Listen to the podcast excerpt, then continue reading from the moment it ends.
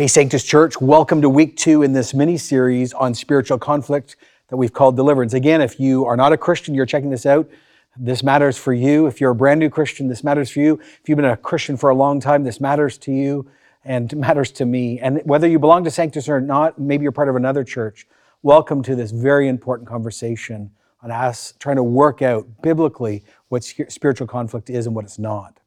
So, so, last week, if you were with us again, that's what we really did. We did the grand overview of what is spiritual conflict, where is it happening, how can it affect me. But specifically today, I want to address the question what happens or what can happen to a Christian once you switch sides?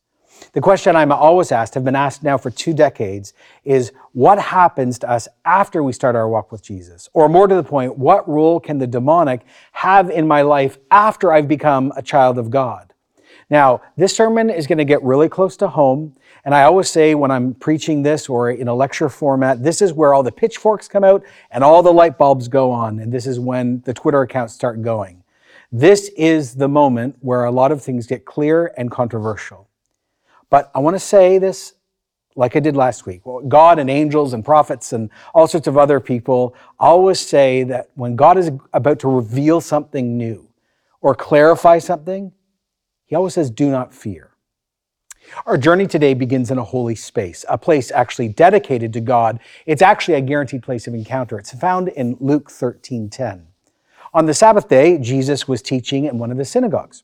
And a woman who was there had been crippled by a spirit for 18 years. She was bent over. She could not straighten up at all. And when Jesus saw her, he called her forward and said to her, Woman, you're free from your infirmity. Okay, let me bring this home. Number one, she's in synagogue, which we would call church today. But unlike our times where we choose our own adventure and go to this church or that church or no church at all and seeker sensitive and would you like a latte as you're coming to meet Jesus? No, no, no, no, no. If you're in the synagogue, you're known.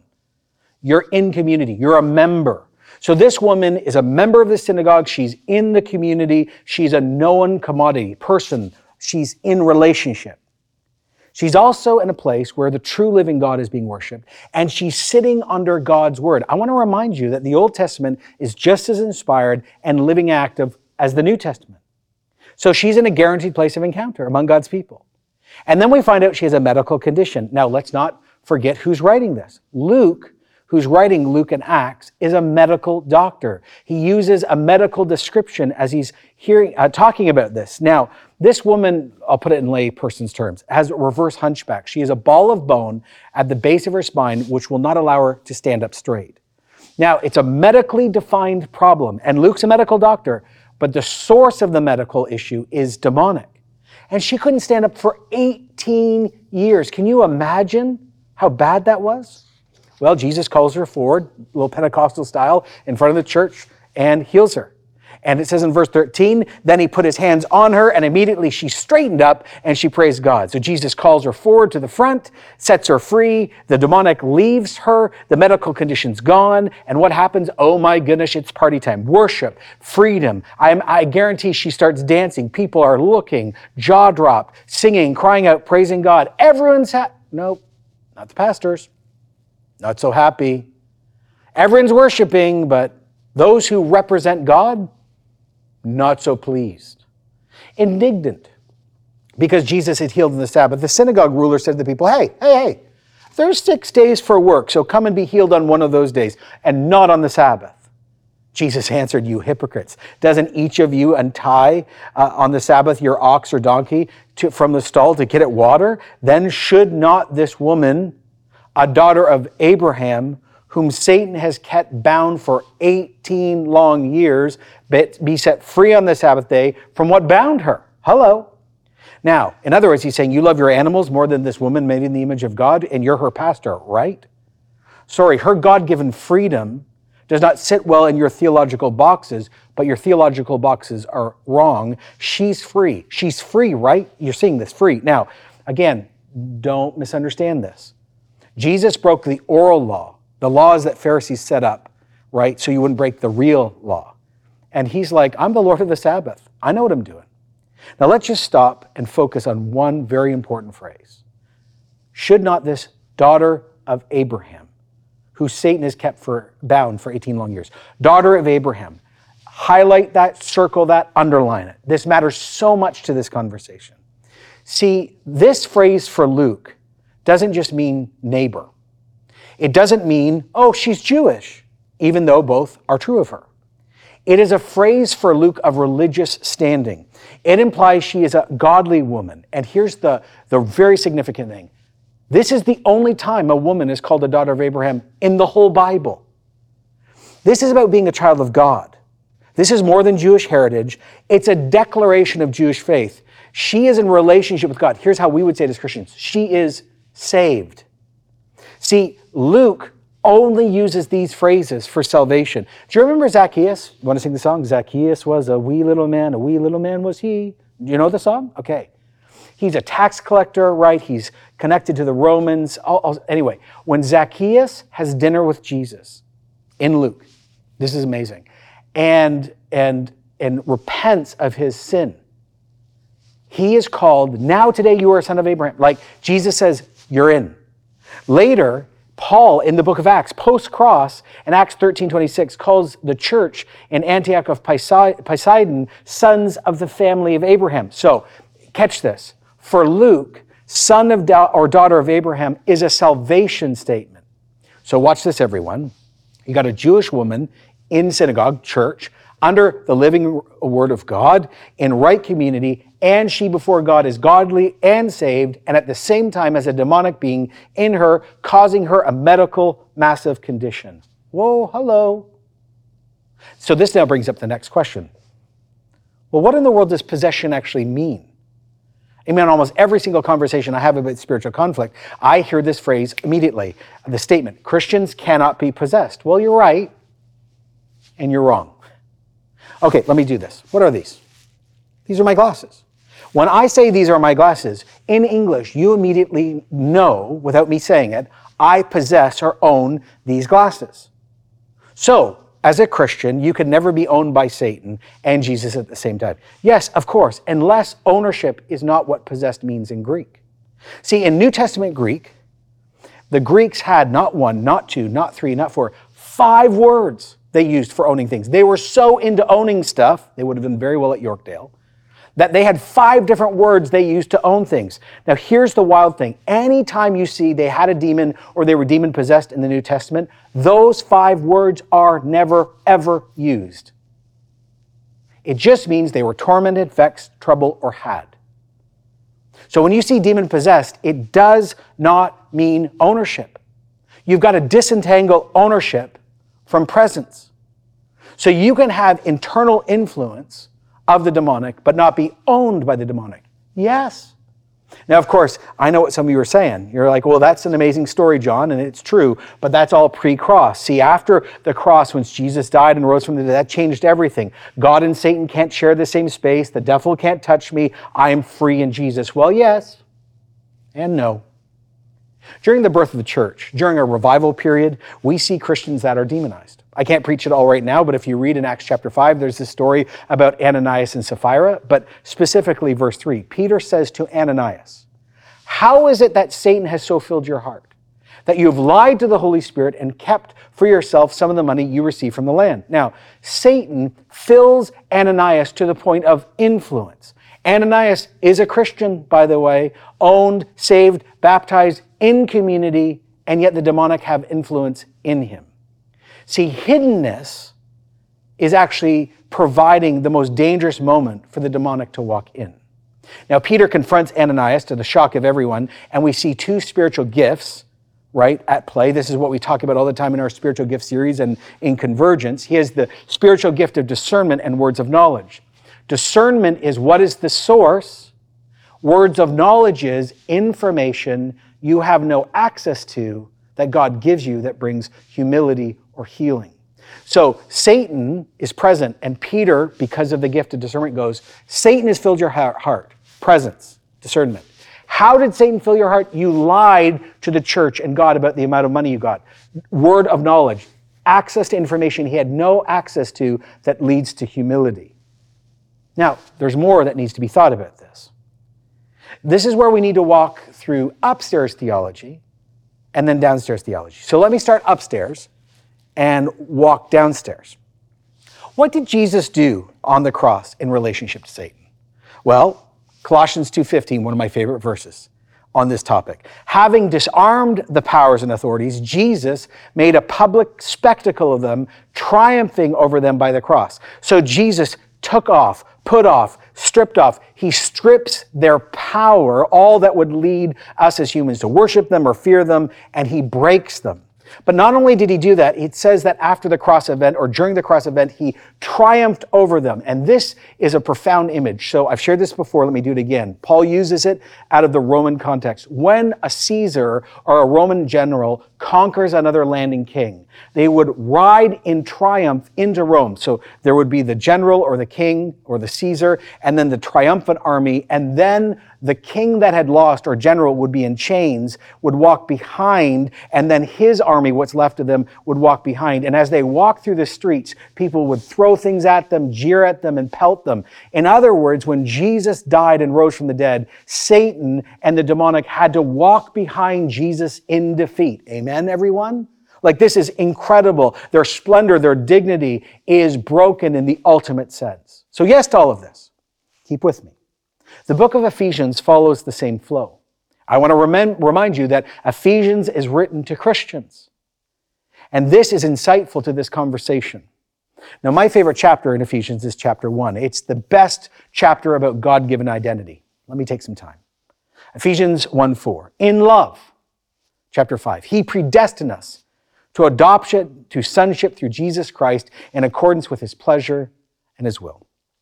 God, because he's patient with us and kind towards us, since God does not envy, is not boastful, is not sinfully proud, since he's never dishonest, since he's not self seeking, since he's not easily angered, since he never keeps records of wrong, since God does not live evil, but he is truth, since he protects and trusts and hopes and perseveres, out of that amazing, consuming DNA love, he predestined you us. He set us apart. He limited. He appointed. He determined ahead of time. He destined and foreordained and marked out beforehand. And that was all so we could be adopted. Think about adopted kids. They don't get access to that family by right, but by invitation and by calling. Someone has to go and actually adopt them in. And then they get the same rights and footing as a biological child. That's what God did with us. In Jesus, verse 7, we have redemption through his blood, the forgiveness of sins in accordance with the riches of God's grace that he lavished on us. Redemption means to be set free. Redemption is the word deliverance, release. It comes from the idea of in a slave market, you buy someone back and set them free. We have been liberated from sin, death, and the demonic. They don't ultimately own us anymore. On the cross, Jesus broke that stuff.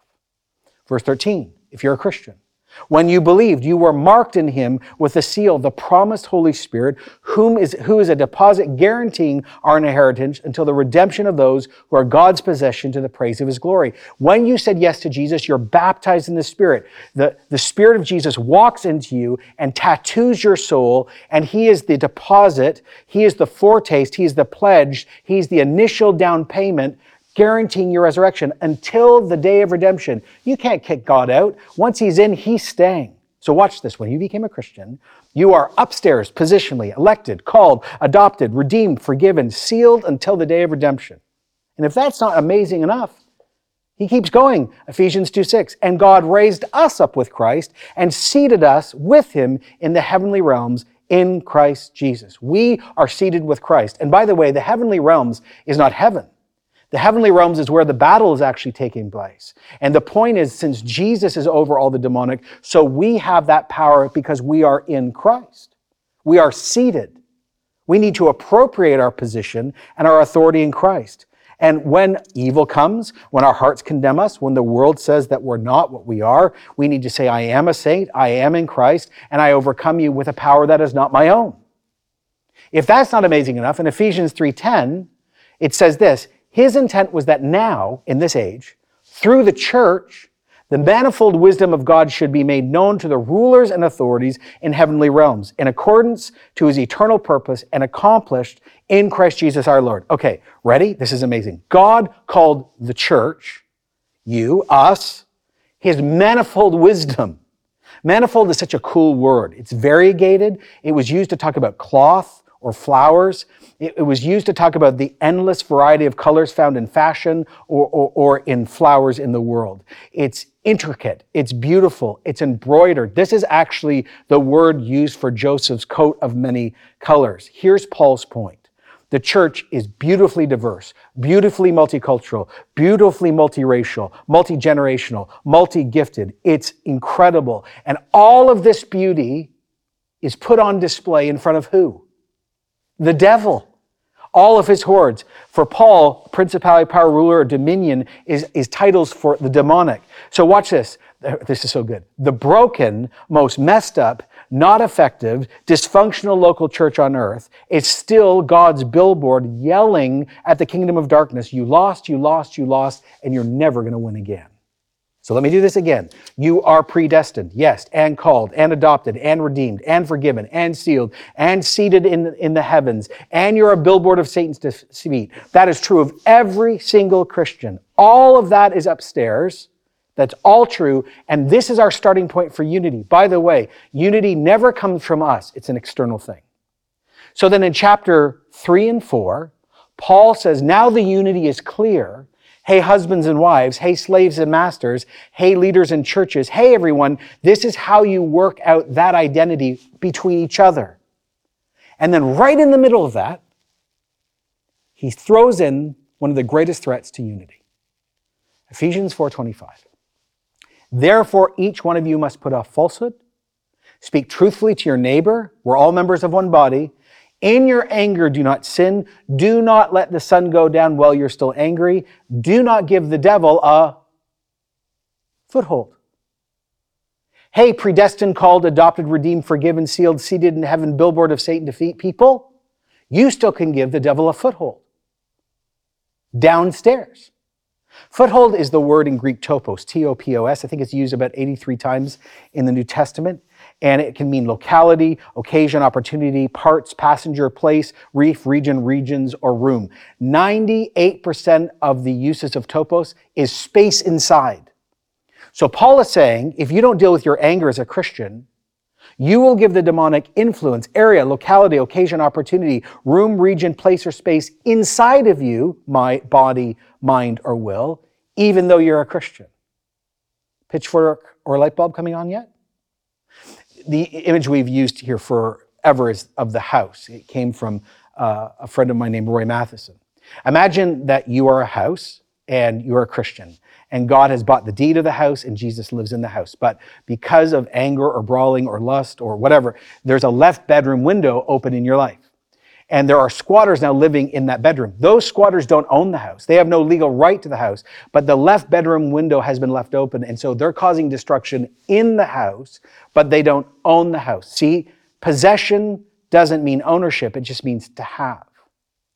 And we can see this even more clearly. Now, he uses anger, by the way, as the example. He also talks about bitterness, rage, and brawling. But the point is, any habitual sin falls in this category. But he enforces why you're not lost in Ephesians 4:30. Do not grieve the Holy Spirit of God with whom you've been sealed for the day of redemption. So Paul affirms that a sinning believer is still the property of God and he says that's true through the seal image. But he teaches very clearly that when we actually habitually get involved in sin, it's a door opening event. The demonic can come in, the Spirit of God becomes grieved, but does not leave. So, in other words, here's the implication many of us have Trojan horses in our lives, in our families, and in our church. So you're like, hold on, let me just work this out. You, you're saying I might have a demon in me does, does not own me? Yes. How many of the demonic are crawling around in us, in our connect groups, in our families, and our worship services because we played with fire and didn't think there would be supernatural consequences or they'd be so extreme? And by the way, some of you are like, this is not fair. No, no, it's not. This is a war. This, this isn't fair. But just because you think it can't happen, or it doesn't fit into your theological box, or you don't even really believe in demons, or you feel just fine, doesn't mean it has not happened or could not happen. And for some of you, it already has. We wonder why church unity is so hard. We wonder why churches never seem to have enough faith and power and holiness and prayer life and lasting change. Well, it's because the world, the flesh, and the devil actually can affect us not just externally, but internally, even though we're positionally saved. Now, I know some of you are like, no, no, no, no, John, mm-mm-mm. God and Satan cannot share space. Well, let me undo that for you. Why do you think Satan is more evil than sin and worldliness? He's not. We would not say that God cannot share space with sin or worldliness. I mean, the Holy Spirit in my life and your life, if you're a Christian, deals with worldliness and sin every single day. He's grieved, but he doesn't leave. So, of course, he can share space if the demonic are present. And also, let's just be blunt, that's not what the scripture teaches. To say that the demonic cannot share the same space with God is actually an unbiblical statement. Job chapter 1, Satan literally is in the presence of God.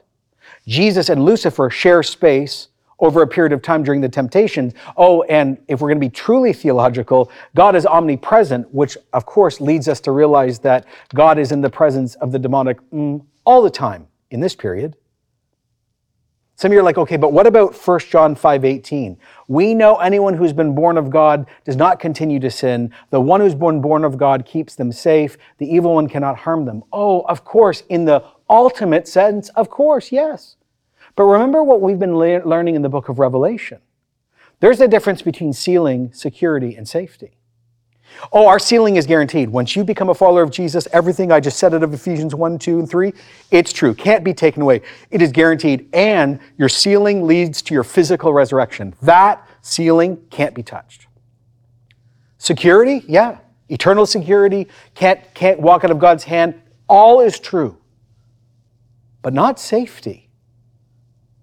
If you open yourself up, You'll never be possessed by the evil one in the sense of ownership, but you can be demonized. You can have.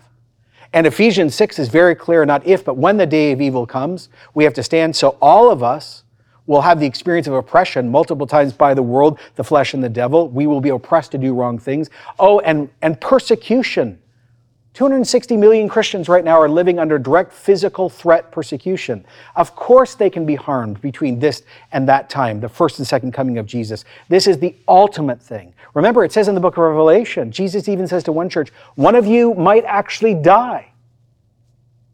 So we need to make sure that our biblical worldview is biblical, not cultural and safe. Okay, what do we learn out of this? Number one, we as Christians need to think biblically about sin, world systems, and Satan and how they can actually affect us because affect us. Because we need to have a common starting point so we can theologically and personally and devotionally work this out well. See, some of you, this has been a light bulb moment for you. As I've been preaching, you're going, oh my goodness, I didn't think that could happen to me. But that now explains why in my Christian life, though I've been faithful and, and there's like gasoline perpetually on the fire of my struggles that seems above and beyond normal. By the way, if you are just starting to panic and you're like, oh my goodness, I think, John, that's me. That, I mean, that's my story. Okay, do not be afraid. You've lived with this for a while. It's Jesus who's talking to you and showing you this. Don't panic. He's going to work this out. Some of you are like, man, I need help with this. Yep. Over the next few weeks, we're going to talk about the role you take, how you need to personally stand, and also where the local church, our church, steps in. The ministry we have run here now for a long time that helps with this particular conversation uh, is releasing prayer. But the big thing I want to leave you with today is all of us need to understand we should not open doors we need to be aware, not in a legalistic, oh my goodness, oh my goodness, the devil might. No, no. Just understand that we don't want door opening events. So we, we need to be serious about our holiness. And if we have opened some doors, instead of panicking and freaking out, you're not out of God's love. You need to go before Jesus even now and say, Jesus, I did this and this and this, and I don't know if anything showed up, but honestly, would you have mercy and forgive me and close those doors? I'm just going to pray a simple prayer um, that hopefully will help as we keep wrestling this uh, through together. Father and Son, send the Holy Spirit. May only the Holy Spirit, the Spirit of Jesus Christ, who sits at the right hand of God's majesty, be able to speak to the people. Not their own hearts, not the world, and definitely not the demonic. Lord, would you help us to understand? Some of us have to wrestle this out biblically. Lead us in all truth. Help us to understand this well and admit and submit to what the scriptures say, just to admit it's true. Others of us need to change our theology because of this, and we need to be humble about it. Others of us are like, I don't know if anything's going on. Lord Jesus, as they ask, just tell them. And for others who are panicking or freaking out or like, oh my goodness, I need help, give them comfort and peace and begin to orchestrate the moment for their freedom. Thank you that despite the world, the flesh, and the devil, and even our own stuff, you still love us. And all that you say about us is true through Jesus. We pray for freedom at Sanctus Church in Jesus' name, truth in Jesus' name across Sanctus Church, love in, in, uh, in, across Sanctus Church in Jesus' name, and your sovereign timing to help people as you see fit. Guard and protect us and lead us, we ask in Jesus' name. And we all said together, Amen.